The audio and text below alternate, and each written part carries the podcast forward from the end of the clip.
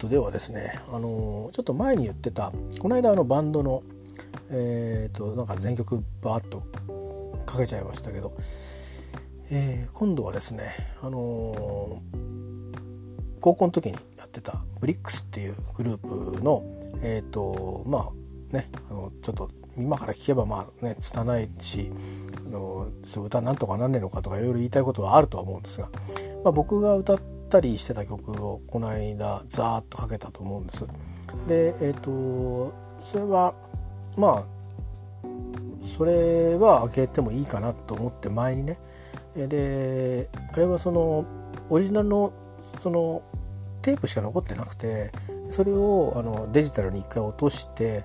でそれをまたサウンドクラウドに上げたやつを戻してきたっていうかサウンドクラウドに上げる前の音源かななんかだかそんな感じのやつでだからの最初はちゃんと普通にウェブで撮ってるんですよ、えー、だけどそれをちょっとこう圧縮してたものをあのサウンドクラウドに上げるものをあのやってるんで一応今ですねちょっと部分的に一箇所音質がもともとノイズは乗っちゃってるんですけどあのモコモコなんか直帯でモコモコってなってるところを少しちょっといじって全曲一回作ったんですねそれをこうまあ一曲一曲切ったのを、えー、かけていきたいと、えー、は思ってはいるんですが、えー、まあでもそれはその1曲だけなので影響を受けてるのがあの基本は。まあ、ただウェブ形式だってことで例えばベースが太いとかそういうことはちょっとあるんですけど、まあ、でもあの影響を受けるのは1曲だけなんで、えーと、今日はですねあの僕があのこの間バーッとかけたと言った時にあの入ってなかった、ね、あのそういう曲はあるんだよって話はちょっとしましたけどそれをねあのかけたいと思います。これも歌ってる本人に承諾取ってな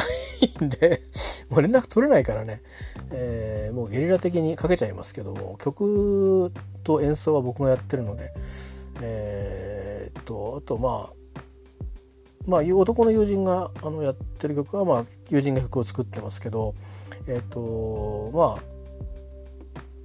えー、そうですね。うんどうだったかな。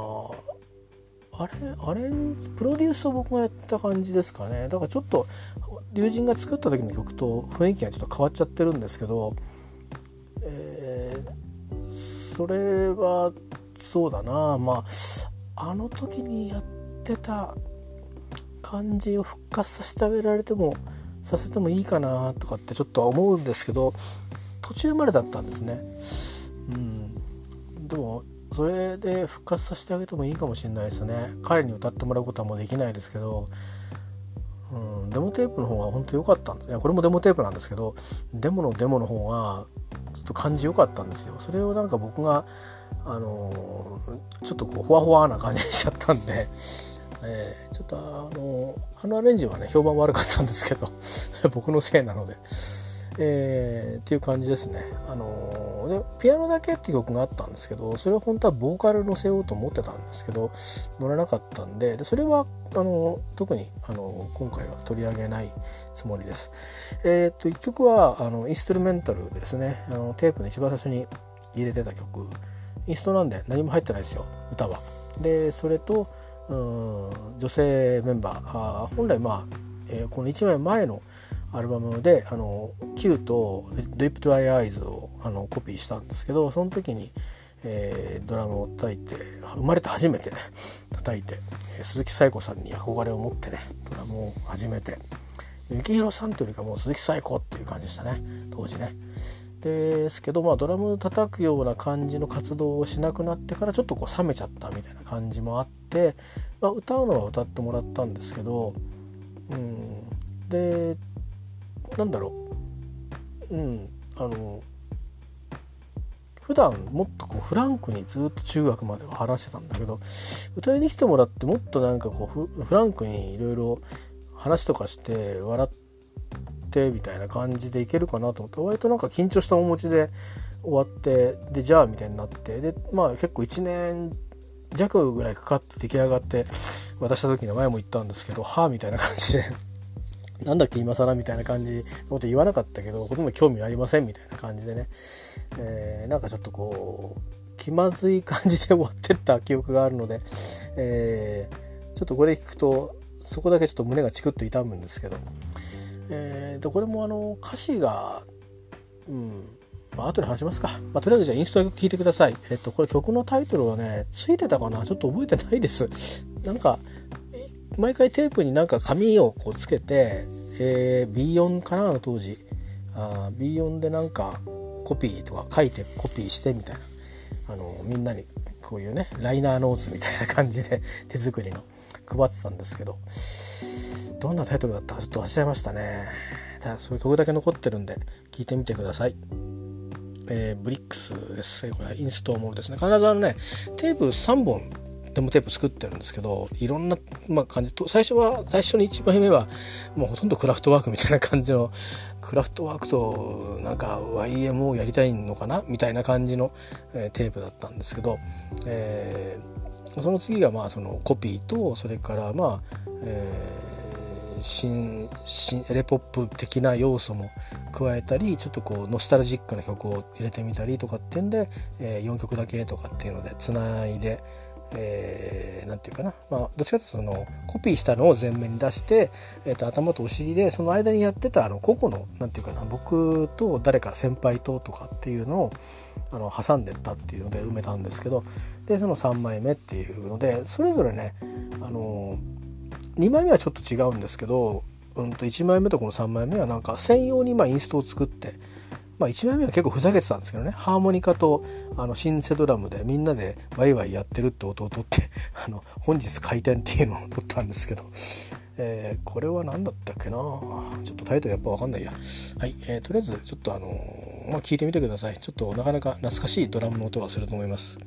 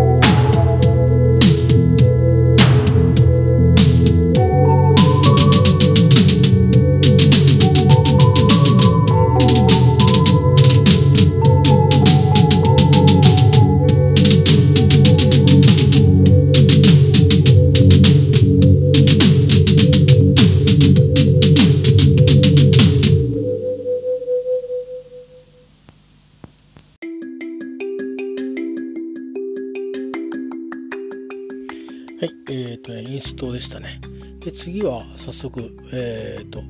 まああのキー問題がありますけどキーがねあのー、この女性メンバーの声に合ってなかったという指摘を多数 いただきまして、えー、ちょっと取り返しがねつかないことになってますけども、えー、でまあちょっと実はこれサビの歌詞できてなかったんですね。でうんで曲だけは先に取ってあってでその女性メンバーになんか参加してもらおうと思って多分途中やっぱり生でねなんか撮ることも考えたりとかいろいろいろいろなことは企画を試みたんですけどまああの高校がこう、まあ、違う高校だったりとかするのでであとはまあ違う高校だったりするしそういう意味では生活っていうかねそのお互いのそのみんなバラバラだしそれぞれに結構個性が違う学校に行ったんですよ。なのでまあ何て言うの違う生活をしてるんですよね。だからやっぱ歌を歌ってもらうぐらいしかできないのかなってちょっと思って、まあ、男連中2人はね時々こう会ったりして、まあ、そういうアイデア交換したりとかしてたんですけどそこに混ざってもらって一緒に考えてもらうっていうことをができるようなあの感じにはならなかったんですね。なんか結構あの他のことでプライベートなことで忙しかったみたいで。だからまあいろいろこんなこと今やってるからねみたいな話はちゃんとしてあったんだけど、まあ、歌っても歌ってもらおうということにして。でこの曲はですねあのもともと一番最初に僕が作った曲なんですよ。あのあっていうか、えーとね、一番最初に作った曲は違う曲なんですけど、えーと和音でねあのコードっていうものを初めてあのあつまりそのね例えば YMO とかの曲を あの音楽室のエレクトーンであのライディーンを弾くとかそういうのは遊んでやってたんでコードって何か分かってるんですけども自分が曲を作る時に、えーと、バックでねあのまあドラムとベースとなんかあのちょっとこう音1個とメロディーとみたいな感じじゃなくてえー、まず作る時にこうコードで考えていくみたいのにトライした最初の曲ででそのこの曲を作りながら並行してなんかコードブックかな買ってきたのかな。でいろいろねあの複雑なそのディミニッシュとかオーギュメントとかそれからよくあるあのねなんとかナインスフラット5とかねなんかそういうああいうのはよくわからないんですけどいまだに。でもなんかそういう難しいのはわからないんだけども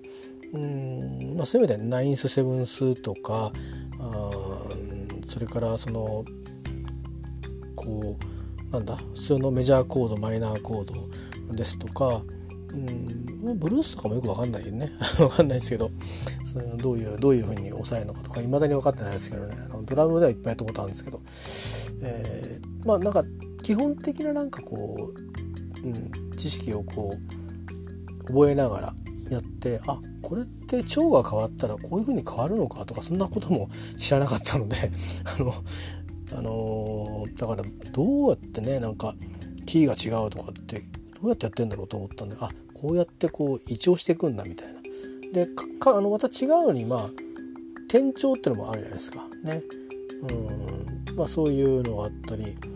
あのあとはまあねそうそういうだからあの、うん、コードコードからアプローチするってわけじゃないんだけど結局は別に僕は頭の中コードになってないのであのなんていうかそういう意味でね譜面が書けるような人間じゃないですからあくまでなんかドラムのパターンこれでみたいなこんな雰囲気の曲みたいな感じしか浮かんでこないのでそれは今でもあんまり変わんないですかね。メロディーがたまに浮かぶことがあったりとかなんかあのそういう気持ちがこう出てきてこれなんとか形にできないかなとかそういうようなことであって大森コードからはないんですがこの曲はうんとまあこのイメージがあってそれをちょっとコードでやったらどんな感じになるのかなっていうふうにしてまあやった曲ですね。でえ、ー、とまあ要は「夕暮れ」っていう曲をタイトルでそのまんまで、まあ、その割にはサビがねなんかちょっとあの大人っぽい歌詞になっちゃっててそれ僕が書いたんだけどうんまあ女性が歌うからそういう感じの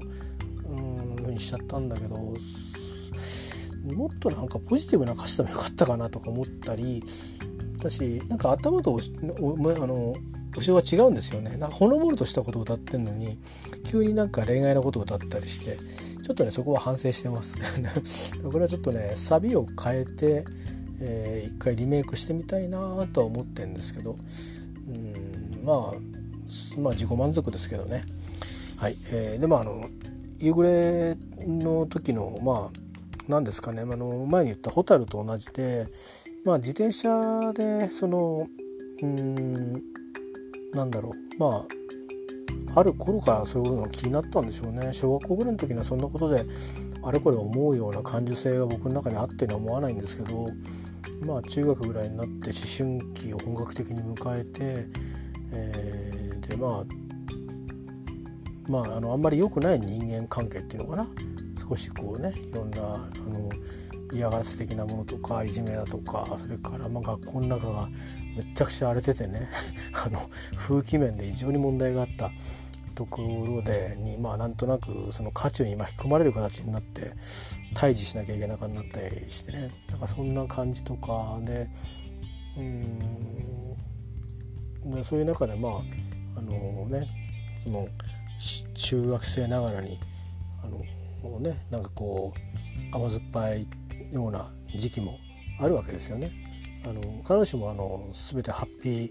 ハッピーエンドは一つもないんですけどあのハッピーな時期があったかっていうとうんそんなに長くはないんですけどでもなんかそういうのを経ててなんか感受性が開いていったっていう時期でもあってででもどこに開いていったかっていうと結局まああの歌を作っていく上ではその歌詞みたいなところにですねあのテイラー・スイートほどあの想像力も表現力もないですけど それからあれだけ直接的に、えーと、引用してしまうってことも僕にはできませんが、えー、なんかやっぱりそういうネガティブなエネルギーっていうのかななんかこうは、うん、表現の原動力になるんだなってことを、うん、まあ必ずしもそれがいいとは限りませんがそんなことを思ったりしましたね。うんまあ、かといって僕は耳を切ろうとしたりはしないんですけどね例えば。うん、そこまでぶっ飛んでないんで多分普通の人で終わってるんだと思うんですけどやっぱりどっか天才とかなんか世の中に何かを残す人っていうのはやっぱりちょっと傍から見るとなねっていうね理解に苦しむようなところはあるんだろうなと思うんですが、まあ、そうは言ってもそれとは全く別軸ではありますが私は私のなんか感性が開いた時期があってでその時に結局自然に向いてったんですよねどういうわけか。うんなんか結局曲を作る動機がまあね色はないんですよ その頃は。あの子供なんで。あの他のお兄さん方と違ってですね、えー、あのそんな頃から色色の恋の色もあったっていうわけじゃなくてあの僕には純粋ななんかそういうねあのもう産毛の生えてるっていうかいや変な意味じゃないな。あのウブな、えー、人だったので。うんもう本当に大人になるぐらいまでウブでしたからねあのちょっとちょっと嘘ですけど あのえっ、ー、とだからなんだろうそれを歌にする時に小生意気な歌詞にはならないんですよね。それで曲を作り始めるんだけどでも結局何書けるっていうと本当に自分が思ってることしか書けないわけですよね。でそうするとその自分の気持ちに向き合った時になんかちょっとこう物寂しい感じがあるけどでもうん例えばそれはそのすぐはね痛々しいんだけど1年経って2年経って3年経ってってなっていった時にうんあなんかこれあの時の気持ちに似てるなっていうのがなぜかその夕暮れ時のうんちょっとこう夏にえっ、ー、と行くか行かないかみたいな時の夕暮れとかだから秋に入るか入んないかぐらいの時の夕暮れとか何かねそういう季節のこの変わり目で少し気温空気が入れ替わるような頃のあの夕暮れ時自転車に走ってたりしてでそれのどこの風景なのかなちょっと分かんないんだけどあのこれね道路が脇にあっちゃダメなんですよね。なんかこの河原だとか、うんと、どこで田んぼの真ん中だとかあの山陰が見えてて夕日がバッと落ちてくとかとか夕日に照らされた誰かの顔を見てるとか、うん、なんかそういうですね。それはまあクラスメートだったり前の前のクラスメートとばったり会ってとか、うん、で別にそういうあのまあ男性で男性でも女性でもいいんですけどまあとりわけそのうん女性だったりなんかしてね。で他の高校でこう学校帰りで、すれ違ったりして本当に本当に短い時間、ちょっとだけ会話をしたりしてじゃあねみたいな感じのの時に別に何の何のあれもないんだけどあのその多分ノスタルジックな気持ちになったんですかねなんかそういうのが積み重なってこう出てきた歌詞が夕暮れだったんですよね。でそれは今でも同じで「その蛍」っていう曲とも、まあ、ほとんど同じ気持ちで書いてるんですね。でこれは高校生の時に書いて「蛍」っていう曲はあの、まあ、歌詞を仕上げたのは僕の親友ですけど大学4年の時ですか出来上がったのは。だからなんだかんだ言って8年8年8年6年か6年なんか7年56年がかりでえー、またがってるんですけど基本的になんか多分今でもあんまり変わんない気がするんですよね。あのー、うん、なんかそのいろんなそのことがあってでまあまあなんかあの大体悲しい結末が多いんですけど悲しい結末とかあの情けない結末が多いんですけどまあそれこそ大江千里さんのねあの歌じゃないですけどかっこ悪い振られ方みたいなあの感じのことしか経験がないですけど本当に二度と会えないっていう感じのことばっかりだったと思うんですよね。え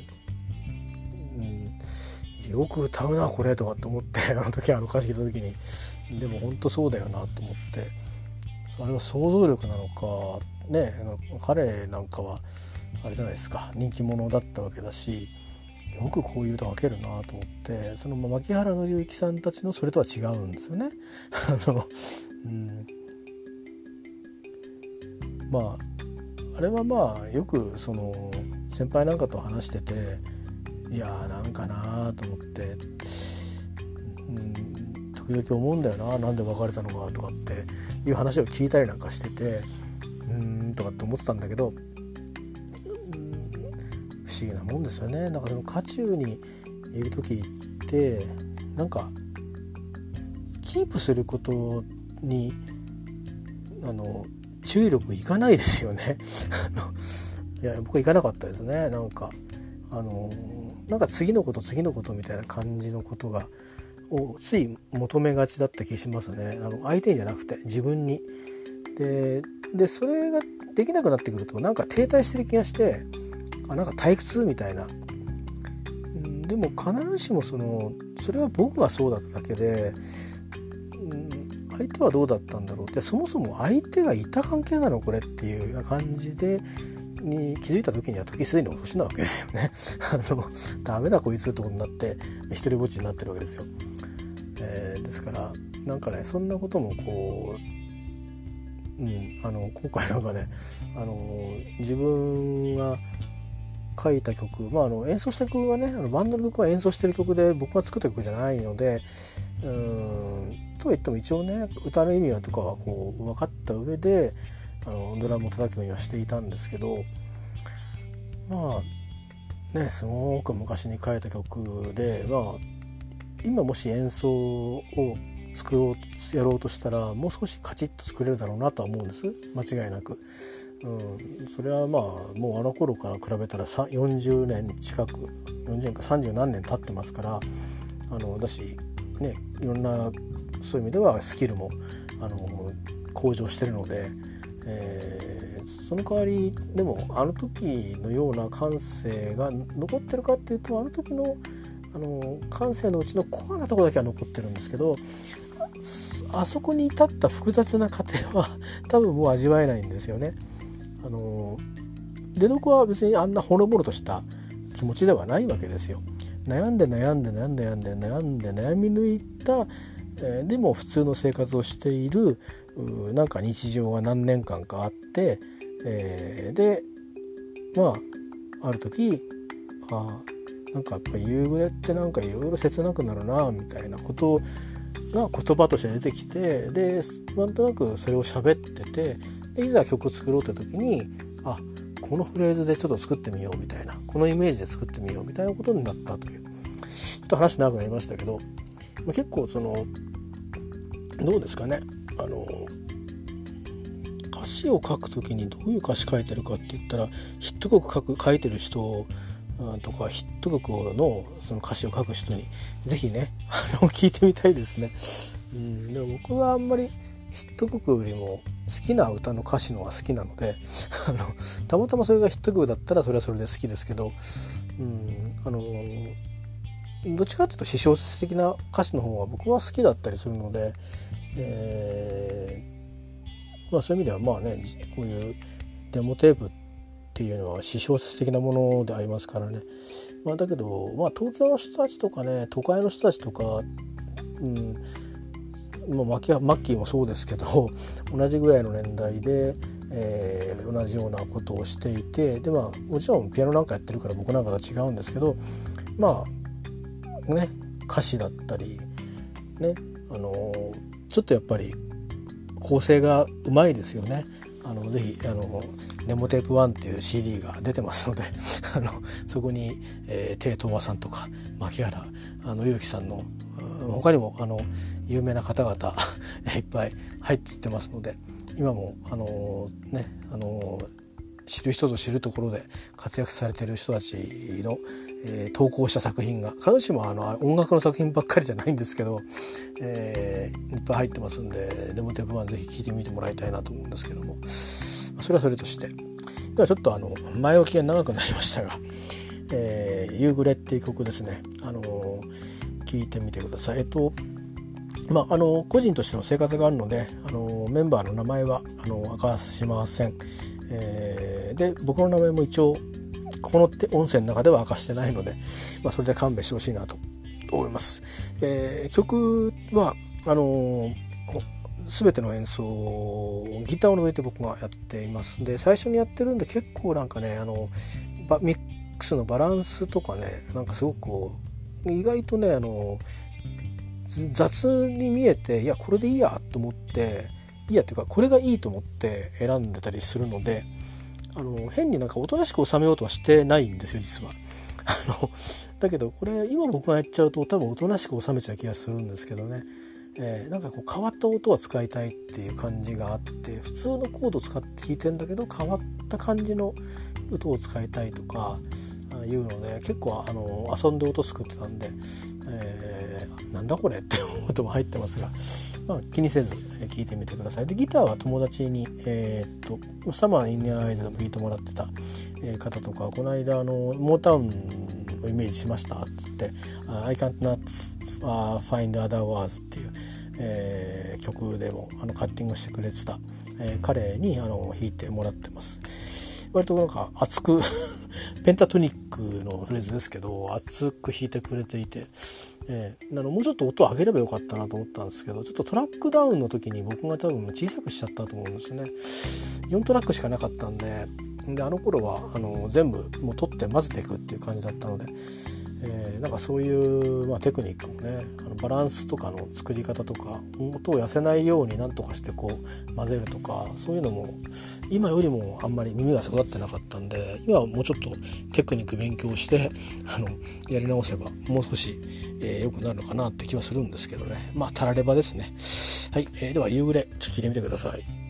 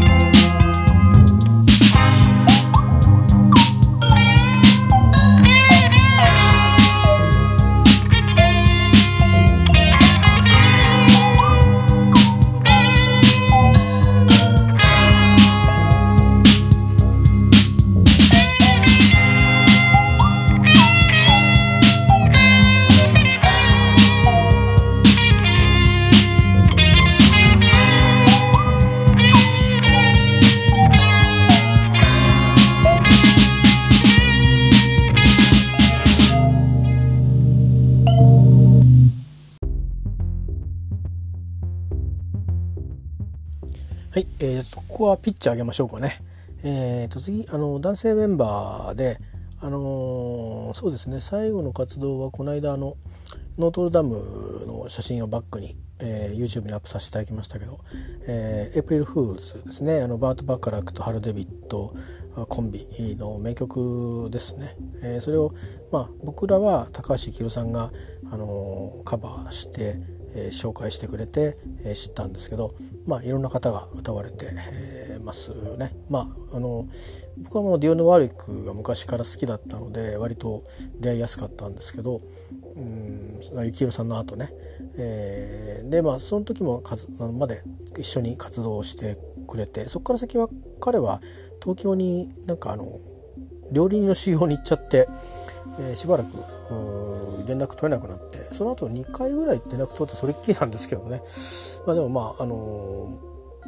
ー、この3枚目ぐらいまでは、えっと、一緒にいろんなことをやってくれました。で特にこの3枚目は本当にあのリズムボックス自体彼が持ってたものなんで彼がいっぱいリズムいっぱい打ち込んでくれていてこんなのどうこんなのどうって作ってくれたんで、まあ、任せちゃうことも多かったんですけどでそれで彼も自分でデモテープ作ってこんなのできたんだけどって言った曲がこのこれからかける曲で。でまあ結果的にねあのそのデモテープから派生していろいろ曲にしていく過程でうんまあ A メロ B メロ C メロみたいな形にしてしまったので僕がね。でまあ彼も歌詞を書いた時に、まあ、割とそういう感じで歌詞を書いていたのでまあ、結果的にこうなったんですけど本当はもっとね、うん、もうちょっとなんかシンセシンセした曲でやった雰囲気のいい曲になって気がするんだよな。ちょっとねそのデモテープをお聞かせいただけないのはさせられないのが残念なんですけど、うん、なんかちょっとこれ、あんまりにもほのぼのすぎちゃって使ってるシンセの音は工夫がないって言って東京の人から指摘を受けましたけどね。今僕はそうは思ってないんですけど割といろんな音にしすぎないで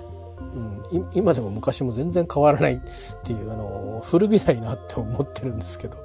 まあ、うちにしても歌ってるのはあの彼ですね。あの名前はあのここでは公表しません。曲も彼が作った曲がベースです。ただ、まあ、アレンジをあの、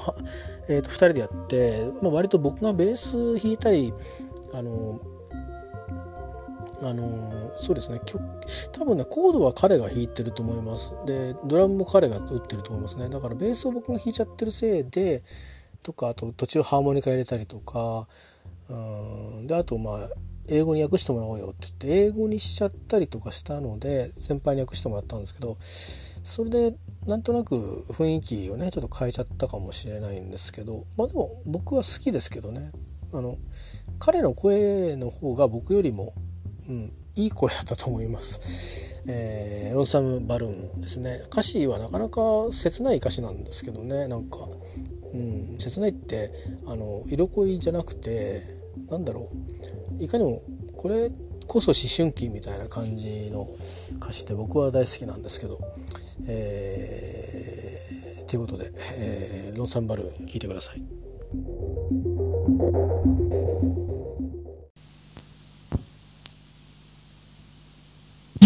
Yeah.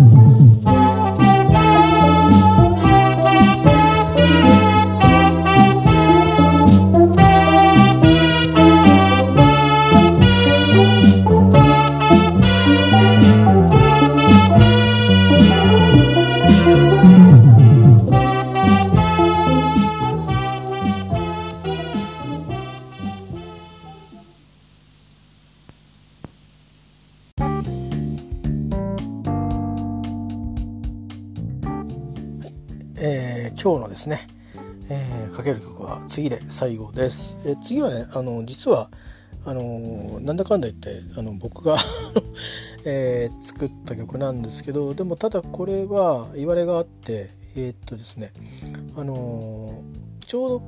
この作品たちを作ってる最中に、えっと、いくつか参加したロックバンドの一つのバンドがあのまあ俺だな高校時代ワンマンやったの唯一そのバンドだけかもしんないなあとは場所貸し切ってやったりしたけど対バンだったりしたからね結局は。うん。えー、あでももう一個だけあったなワンマンはね。うんあったあった、えー、まあそれはいいや。えっ、ー、とそれでその時にあのまあ、どっちかというとブリティッシュのパンクバンドとかあまあアメリカはせいぜいラモーンズとかニューヨークドールズぐらいあったんですけどあとはオリジナルもやってたりしてうん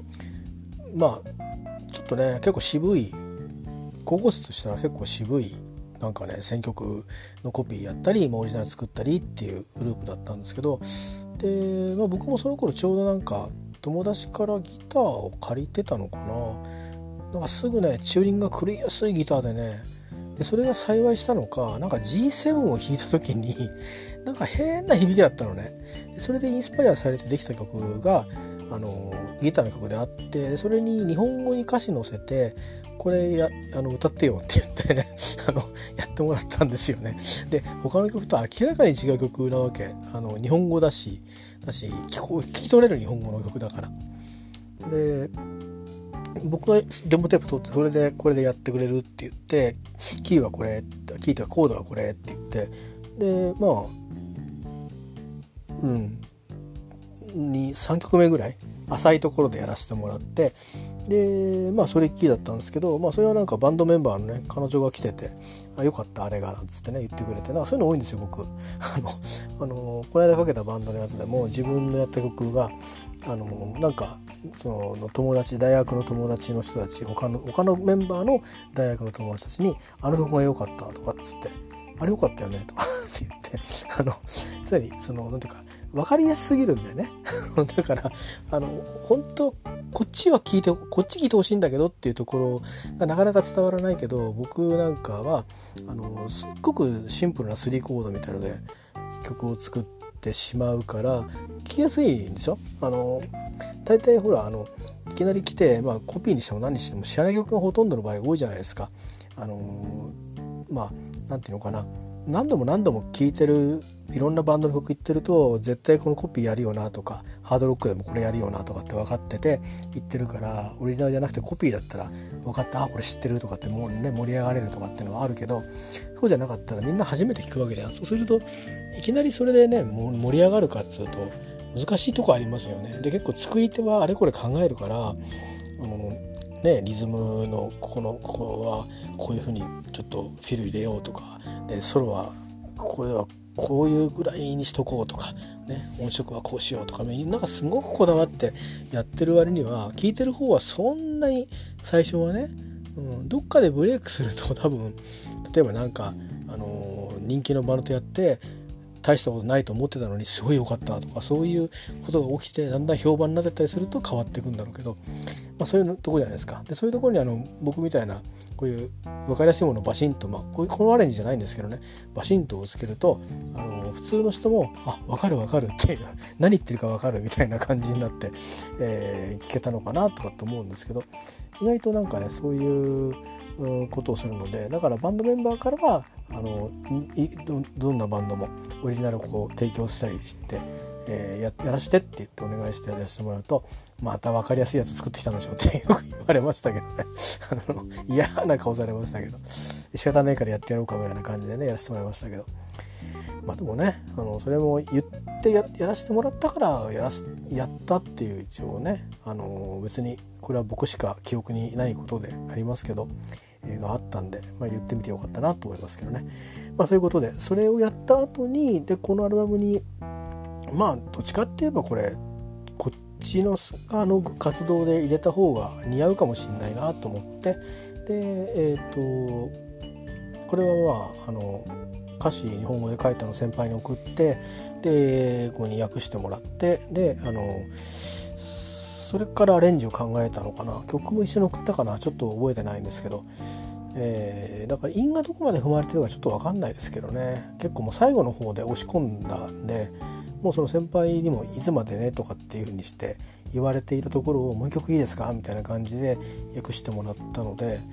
えー、っとまあそんなような、えー、ことですね。えー、っとそうななんかねその先輩はえー、っとなんなんつったらいいのかなうん英語の専門学校行ってたんだけどうーっとこの作品やる手前ぐらい手前ぐらいで次の英語学校に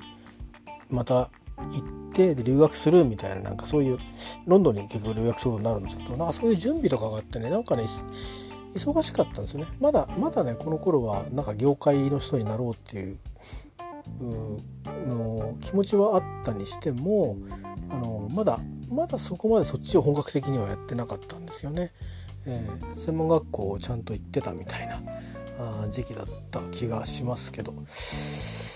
まあいずれにしても、えー、なんかお忙しかったところを無理やり最後に1曲 訳してもらったのでえー、っとなんかバーバーッとね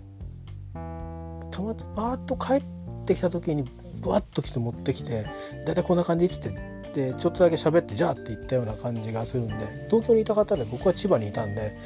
えー、でご実家がまだあの僕たちのその同じあの集落にあったんでね集落ってまあちょっと広いですけど、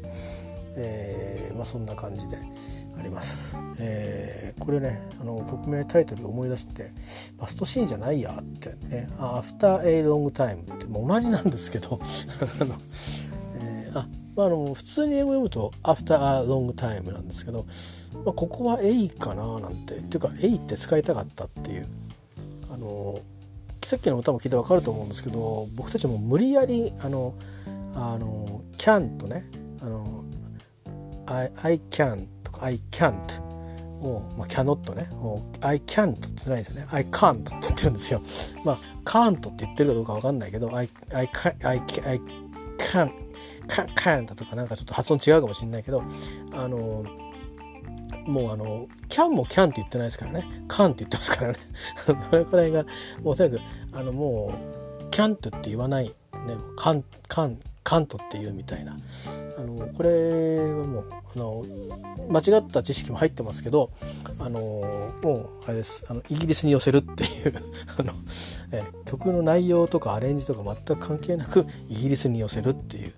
えー、なんでそれでまあ別にアメリカ英語でもアフターアフター「エイエイ」っていう時あると思うんですけどうんとあの僕が好きなミュージシャンでこれ全然曲今日違うんですけどあの、えー、っとニック・ヘワードっていう、まあ、あのこの間も来日して、まあ、公演行ってあのサイン会で、ね、お話ししてきましたけども、まあ、大感激しましたけどあのヘアカット100の、まあ、ボーカリストででソロになってで、まあ、いくつもヒット曲出てるんですけど、まあ、初期のヒット曲で「あの Blue Hat for a Blue Day」っていう曲があるんですよ Blue Days かな。でそのそのなんで Blue Hat for a ってなんだろうと思ってえなんで Blue Hat for a Blue Day じゃないんだろうって思ってで先輩に聞いたら、まあ、強調する時に「あの青エイ」っていうことはあるよっていうぐらいにちょっと聞いたのかな。でそれでえーと、曲のタイトルはその先輩は別に訳してくれるだけだからで先輩がこのこれ「アフター・エイ」っていう風にして発音してって言われて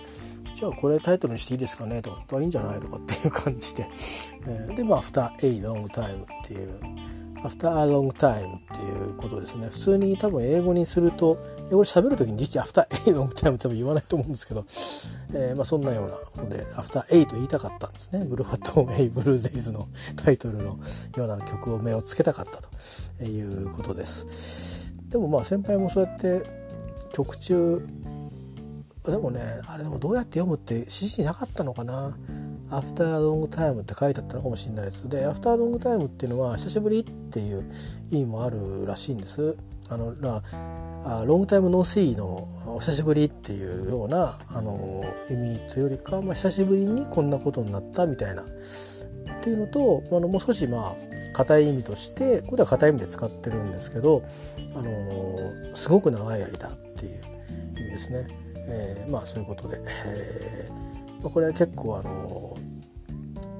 なんだろうなシンセの音があからさまに YMO の音パクったでしょとかって 言われたりしたんですけどそういうつもりはあんまりなかったんですけど言われてみればああそうかと思って、うんまあ、でもあそこまでひあの品格の高いあの調整はしてないのでなんかちょっとキンキン言ってる感じになってますけどね。はい、えっと、では、あの、今日の曲紹介はここまでになります。この曲を、あの、まあ、聴き終わった後、またちょっとだけ出てきますけど、えー、After a Long Time ですね、えー、ブリックス。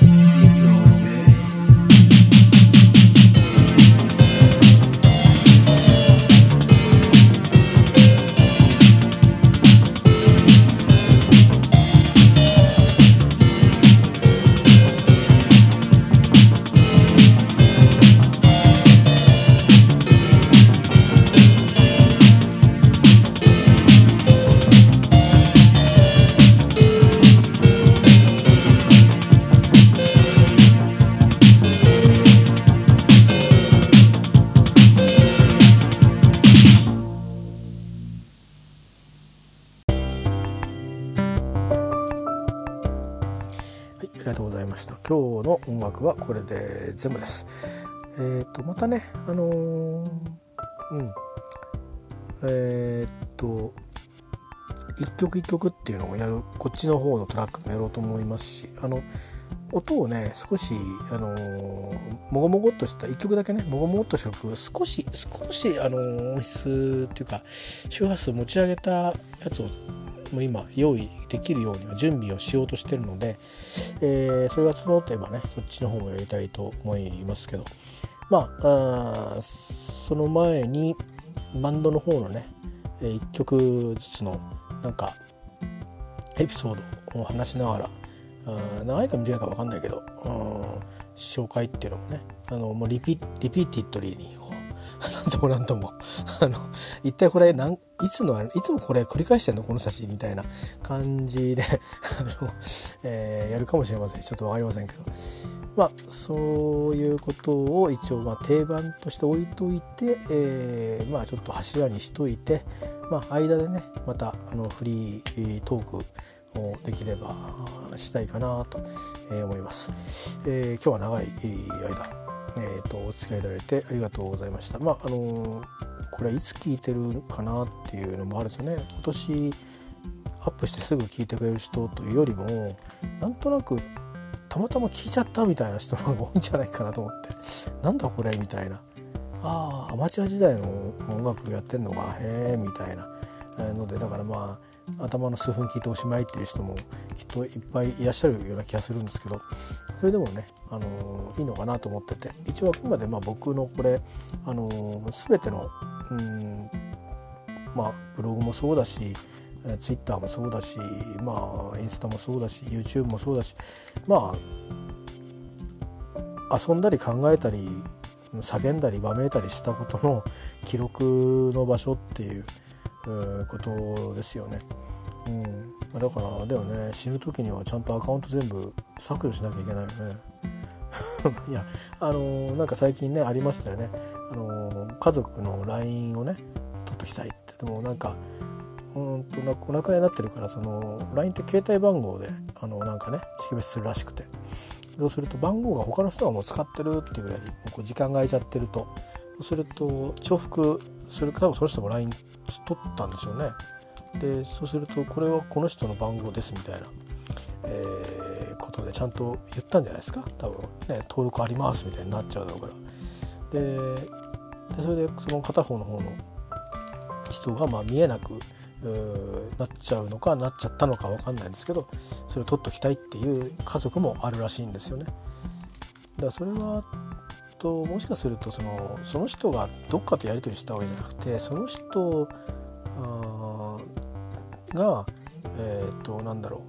う、うん、あの自分とやり取りしてた自分の方にあの残ってなかったりとかするのかもしれないですね。家族とかだったらあの自分が受信したものは多分残残るはずなんであのいなくなっても多分そうじゃないものでなんかなんかあるんでしょうね。え、ちょっと分かんないですけど。いろいろあるからね LINE の機能もね。だからどれのこと言ってるのかちょっと分かんないんだけど、ま、もちろんなんかいろいろバックアップかな？なんか取っとく方法はあるとか言ってるとか、まあ、スクショしとけとかいろいろ言ってる専門家もいましたけど。なんかねそういう LINE の制約があるそうですが、まあ、今僕言ってるのは LINE はあのー、いいとして、まあ、YouTube とか Twitter とか、まあ、インスタはねほとんど喋ってないから、うん、あれはあのまま塩漬けにしても何の影響もないんだけど、うん、あのー、なんかあれですよね。あの残された家族が気持ち悪いものがね あるとねいけないからバッサリどっかで、えー、そうだってねメールアカウントだってそうだもんね、うん、だしほらオンラインサイトとかのやつはさまあでもあれも勝手に使えちゃうといけないからだけどほっとくとカードの有効期限切れちゃうから決済できないからね、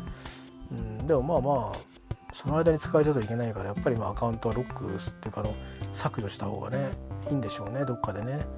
うん、いやいい加減 Amazon 使わねえだろうと思ったらやっぱ Amazon の ID は削除したりとか、